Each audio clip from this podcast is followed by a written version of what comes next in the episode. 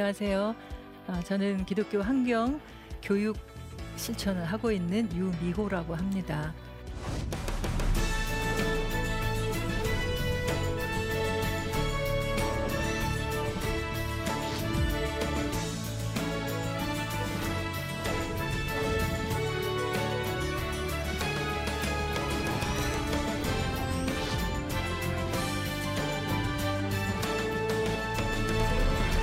30여 면 하나님이 주신 창조 세계를 지키고 돌보는 일을 위해서 어, 달려왔는데요.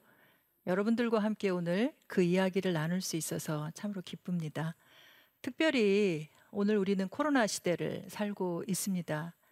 내가 죽을 것 같고 또 내 가족이 내 사랑하는 가족이 또 내 사랑하는 아, 친척들이 아프고 또 죽을 수 있다라고 하는 두려움 때문에 아, 집에서 집콕하면서 일상을 멈추는 일들이 있었습니다. 과연 이런 일들을 겪으면서 여러분들은 어떤 생각과 어떤 감정 속에서 살아왔는지 잠시 한번 생각해 보실 시간들 있으셨으면 좋겠습니다. 지난 수년 동안 많은 아픔들을 겪어왔었죠. 수많은 생명이 죽는 것도 경험을 했었고요. 2000년대 들어서는 특별히 커다란 재앙들이 많았습니다. 남부아시아의 쓰나미로서 수많은 생명들이 사람 아닌 다른 생명까지도 죽어가는 것을 경험했고 여러 재난들을 통해서 아픈 지진까지도 포함해서 산불까지도 포함해서 큰 어, 아픔들을 겪어왔었습니다. 이제 2020년 들어서는 그 커다란 재앙보다는 이제는 지극히 작은 것들로 인해서 우리가 두려워하고 떨고 있습니다. 바이러스라고 하는 것 눈에 보이지도 않죠. 그런데 이 작은 바이러스를 보면서 특별히 이 바이러스가 우리로 하여금 죽을 수 있다라고 하는 것도 위협을 주지만 실질적으로 우리의 삶을 뒤바꾸는 일들을 현재 하고 있습니다. 현재 우리나라에서는 만여 명 넘는 사람들이 확진자가 나왔었고 물론 그 가운데에서도 많은 사람들이 이미 회복이 되었습니다. 한 300여 명이 아, 사망하는 일들이 있었고요. 그런데 안타깝게도 이 일들은 어느 지역에 국한되었거나 어떤 특정한 사람들에게만 벌어지는 것도 아닙니다. 전 세계에 골고루 나타나고 있는 감염 증상들, 사망자들이 오히려 우리나라보다는 전 세계에 더 아픈 어, 일들이 일어나고 있는 것들을 보게 됩니다.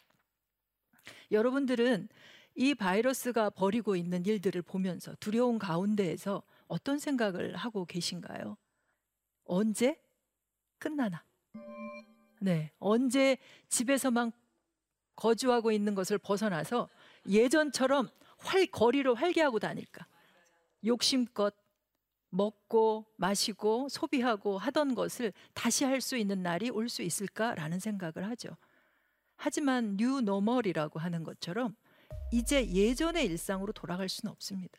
새로운 일상을 살아야 하는데 어찌됐든 우리는 돌아가기 위해서 지금 이 순간에도 백신은 언제 나올까? 치료제는 언제 나올까? 이런 생각을 하고 있습니다. 그래도 많은 사람들이 이렇게 어려운 중에도 기뻐하는 것이, 웃을 수 있는 것이 자연이 살아나고 있다? 그런데 여러분들 마음속에도 그런 생각 들지 않나요?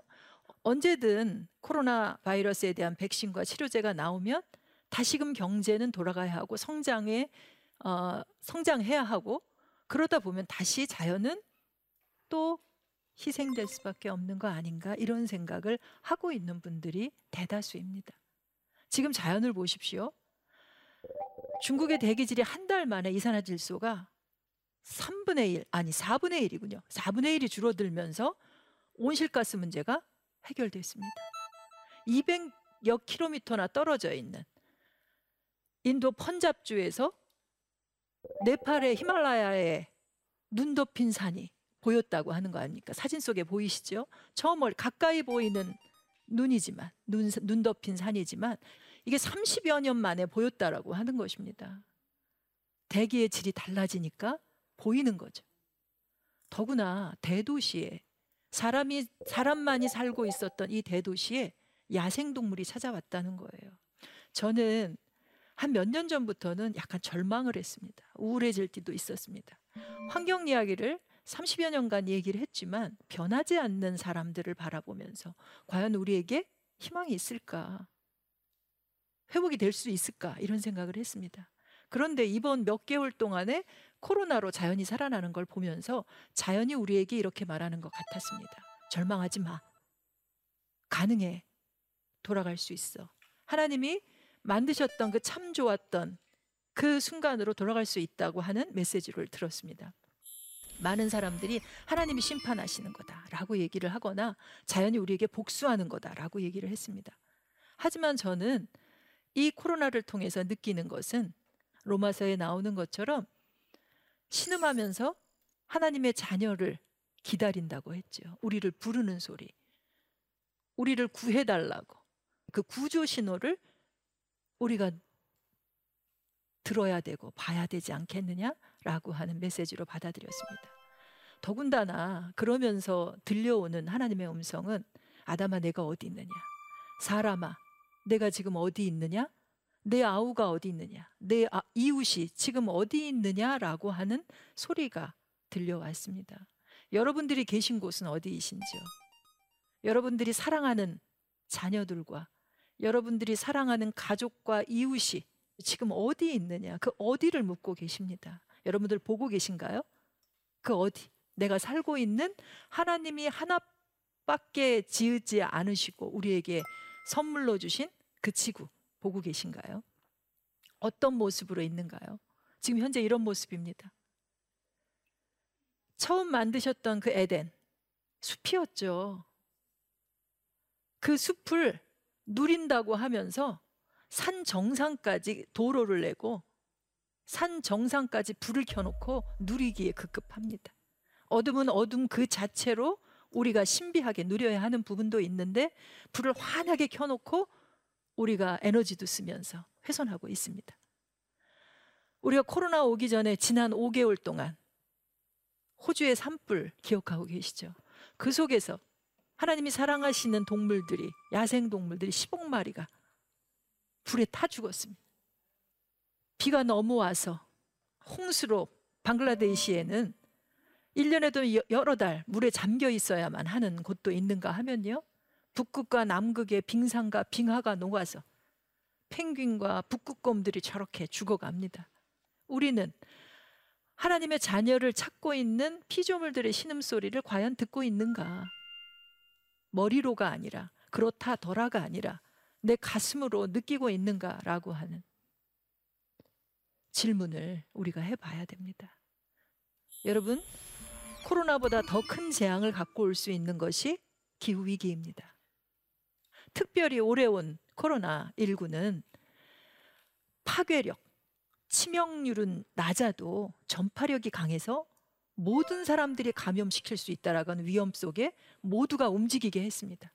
기후 위기는 수십 년 동안 위험하다 위험하다 인간의 잘못이다 얘기했지만 듣는 둥 마는 둥 모른 척 하면서 그냥 누려오던 것 그냥 마음껏 누려왔습니다. 근데 실질적으로 보면요. 기후 위기는 앞으로 8년 만에 더 이상 조치를 취해도 소용이 없는 때가 된다라고 전문가들은 얘기합니다. 소수의 전문가가 아니라 전 세계에 내놓으라 하는 전 세계적으로 합의한 얘기들입니다. 사망률로만 봐도 기후 위기로 가장 대표적으로 우리가 느끼고 있는 것이 폭염인데요. 폭염으로 죽는 사람이 2015년에 있었던 메르스로 죽은 사람보다 많습니다. 질병관리본부에서 내놓은 통계, 통계청에서 내놓은 통계, 그리고 전문 서울대 교수님께서 내놓은 통계가 다 다릅니다. 교수님이 내놓은 초과 사망자는 38명이 아니라 천여 명이 됩니다. 코로나로 죽은 사람보다 훨씬 많게 된다라고 하는 것입니다. 사실은 일상에서 우리가 이런 위협을 받고 실질적으로 죽음에 이르고 있는데도 불구하고 우리는 지금 당장 모든 사람 을 위협하는 것에 떨면서 행동을 합니다. 어떻게 보면 실질적으로 위기를 느끼기만 하면 우리는 할 수 있다라고 하는 걸 보여준 겁니다.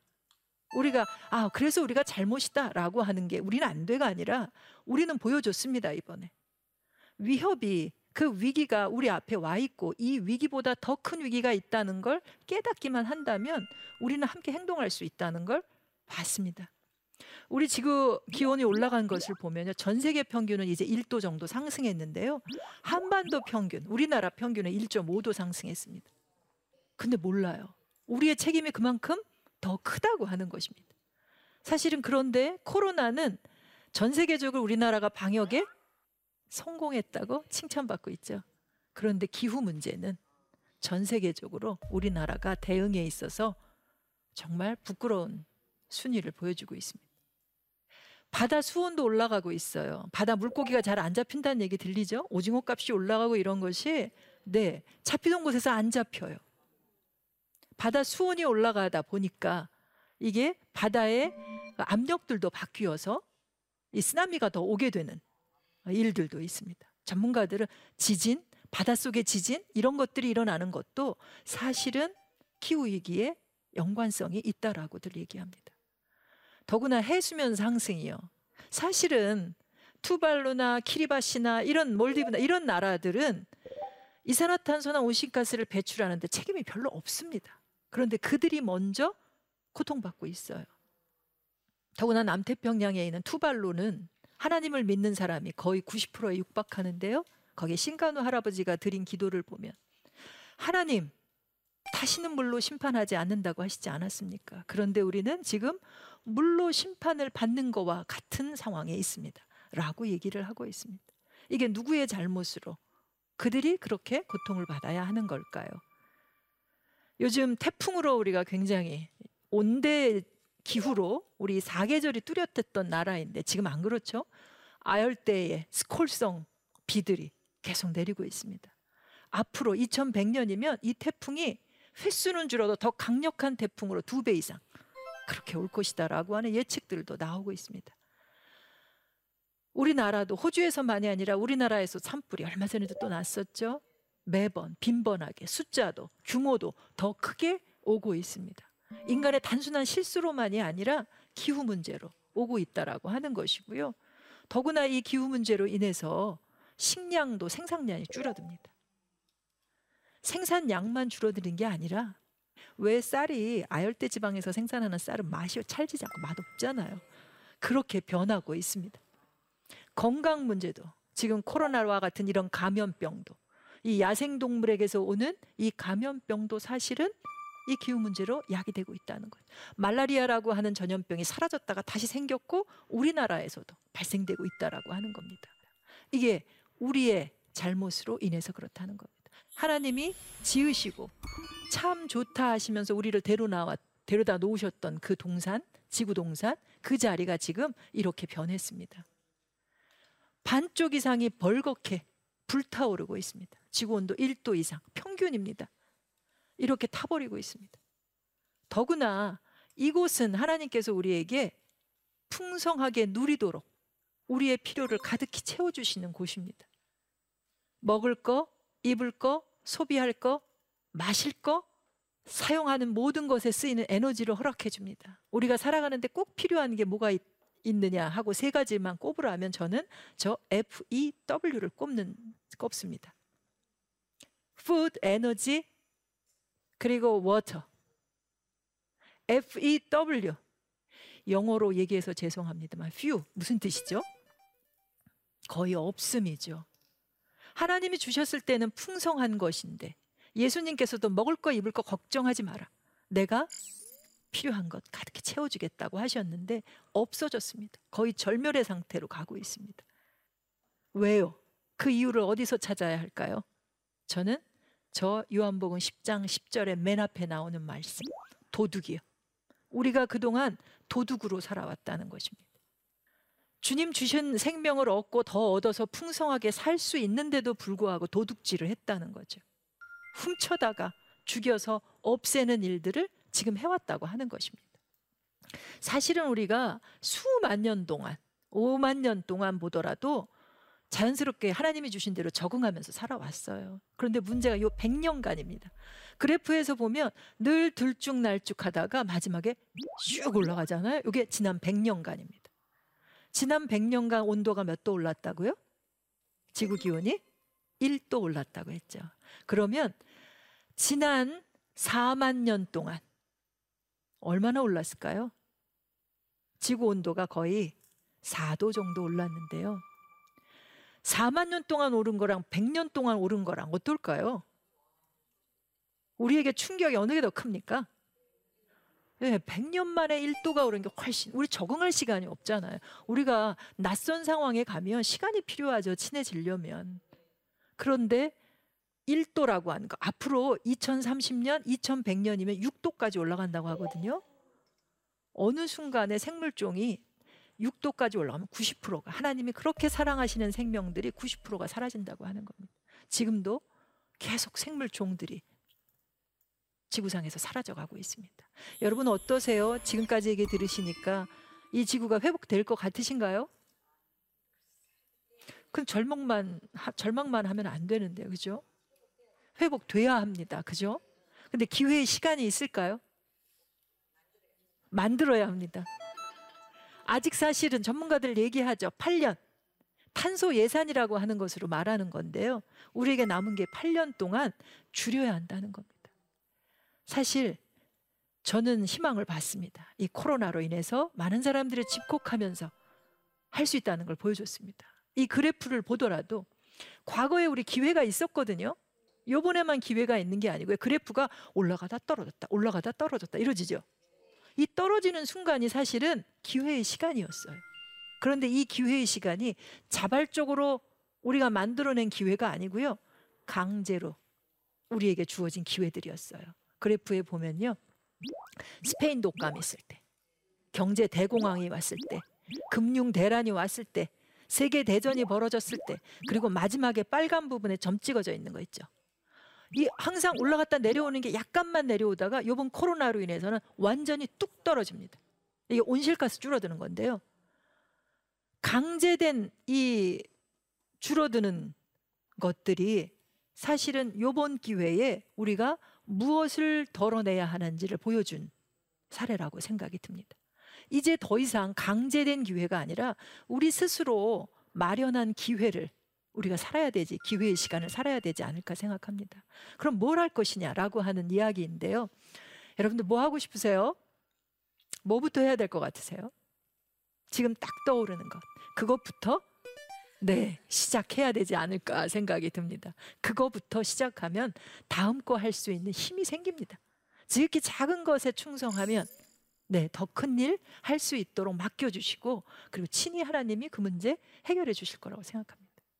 사실 코로나19와 기후위기 너머의 삶을 우리가 살아야 하는데 그러려면 우리는 선택을 해야 합니다. 지금 내가 뭘 하겠다고 결심한 것, 그것은 내가 선택함으로써 할 수 있는 겁니다. 한 번 하고 그치는 게 아니라 지속적으로 내가 죽을 때까지 하나님 앞에 갈 때까지 그걸 해야죠. 저 그림에서 보면 에고 영역으로 이기적인 인간으로 오직 인간만이 그 중에서 남성만이 가진 자만이 누리는 그런 삶을 우리가 살아왔다면 이제는 에코형으로 바뀌어야 돼요. 그리고 만물의 화해자 대신 주님의 그 구속의 십자가를 믿고 우리는 온 우주 만물과 더불어 화해하는 삶을 살아야죠. 그게 에코형 인간입니다.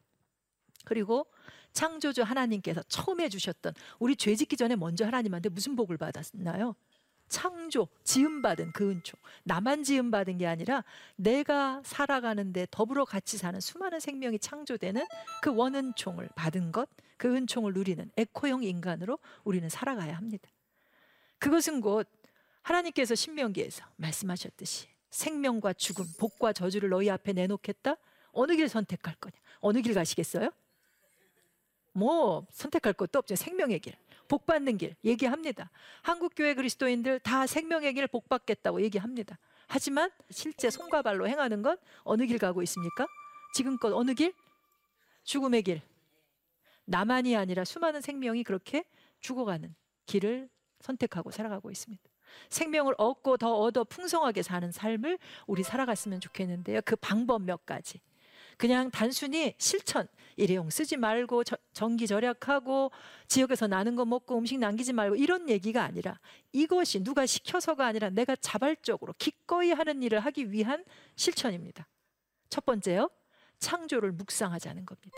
성경도 하나님이 지으신 창조의 관점에서 녹색의 관점에서 성경을 다시 읽어야 한다는 겁니다. 그리고 실제 자연에 가서 하나님이 자연을 통해 주는 메시지를 들어야 한다라고 하는 것입니다. 하늘나는 새를 봐라라고 주님 말씀하셨을 때 여러분들 뭐 보셨습니까? 글자로 써 있는 새. 새는 이렇게 쓰는 거야. 새를 보셨죠? 새를 봐라 하면 새를 봐야죠. 새는 자기 은행에 저금합니까? 집이 몇 개씩 되나요? 자기 거 움켜쥐지 않습니다. 탐욕으로부터 자유한 게 새입니다. 드레핀 백합화도 마찬가지입니다. 모든 짐승에게 물어봐라. 새들에게 물어봐라. 물고기에게 물어봐라. 그들이 그들을 통해서 하나님께서 말씀해 주실 거다라고 얘기합니다. 두 번째는요. 고통을 묵상해야 되는 겁니다. 로마서의 말씀. 신음하는 피조물들이 하나님의 자녀를 기다린다고 했습니다. 그들의 소리를 마음으로, 귀로, 눈으로 보고 듣고 그리고 그 자리에 서야 합니다. 여러분 저 사진 속에 저 고통 중에 여러분들 어디에 계십니까? 내가 저 어린 아이의 모습으로 고통받고 계신가요? 아니면 그 고통받고 있는 일을 더 고통받게 하기 위한 자리에 서 계신가요?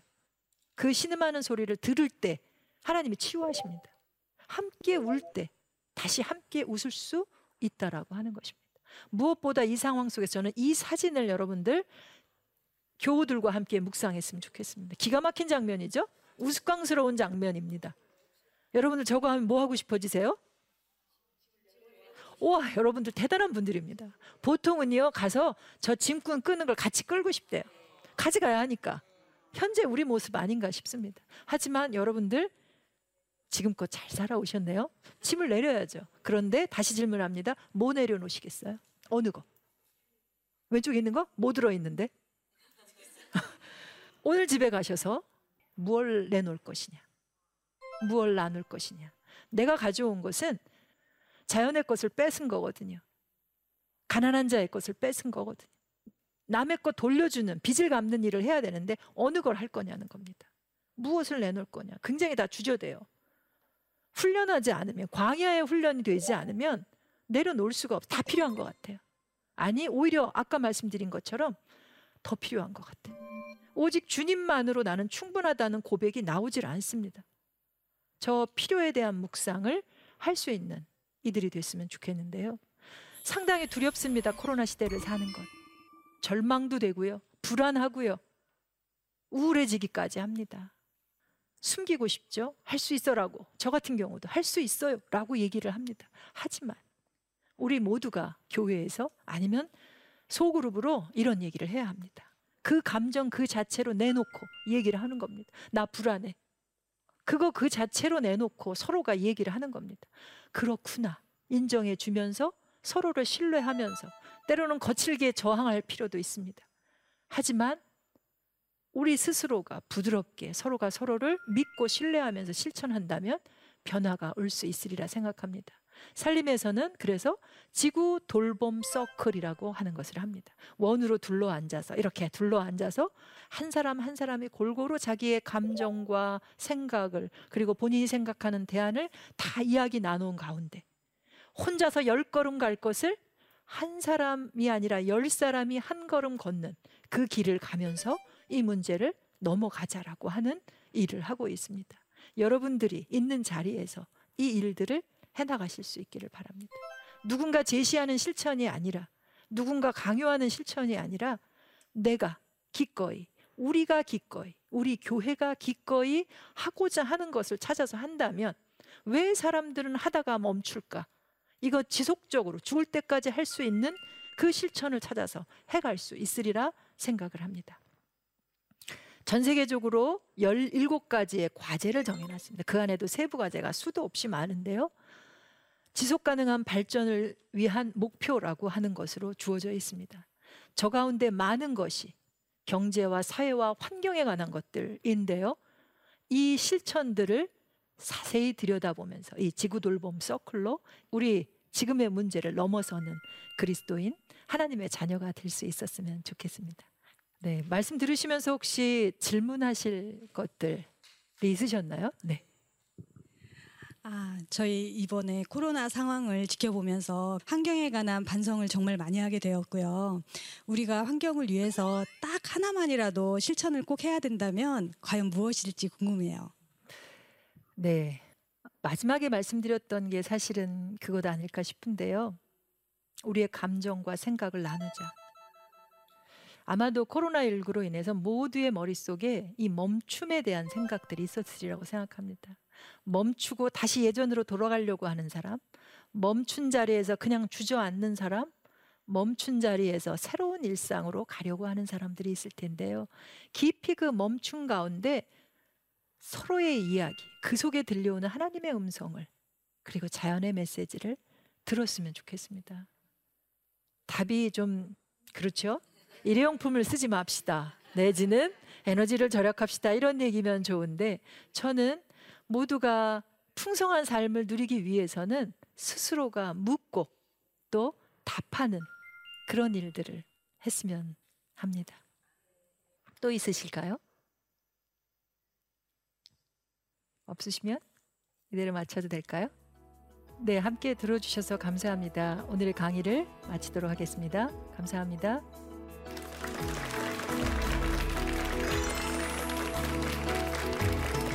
오늘 우리는 코로나 시대를 살고 있습니다. 코로나보다 더 큰 재앙을 갖고 올 수 있는 것이 기후 위기입니다. 기후 위기는 앞으로 8년 만에 더 이상 조치를 취할 수 없는 시기가 올 것이다라고 얘기합니다. 그런데 이번 몇 개월 동안에 코로나로 자연이 살아나는 걸 보면서 자연이 우리에게 이렇게 말하는 것 같았습니다. 절망하지 마. 하나님이 만드셨던 그 참 좋았던 그 순간으로 돌아갈 수 있다고 하는 메시지를 들었습니다. 가진 자만이 누리는 그런 삶을 우리가 살아왔다면 이제는 온 우주 만물과 더불어 화해하는 삶을 살아야죠. 내가 기꺼이 우리가 기꺼이 그 실천을 찾아서 해갈 수 있으리라 생각을 합니다.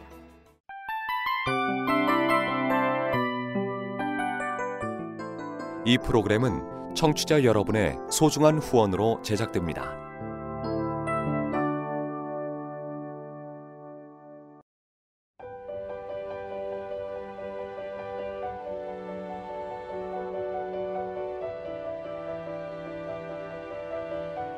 세상에는 수많은 교회들이 있지만 더 깊이 있는 말씀 강해를 찾기 위해 크기로만 교회를 선정하지 않습니다. 보다 좋은 영적 콘텐츠를 더 많이 나누기 위해 방송비를 받지 않습니다. 1년 365일 복음만 전하고 싶어서 우리는 광고를 하지 않습니다. 온누리의 복음을 땅끝까지 CGN TV와 함께 땅끝 선교사가 되주세요.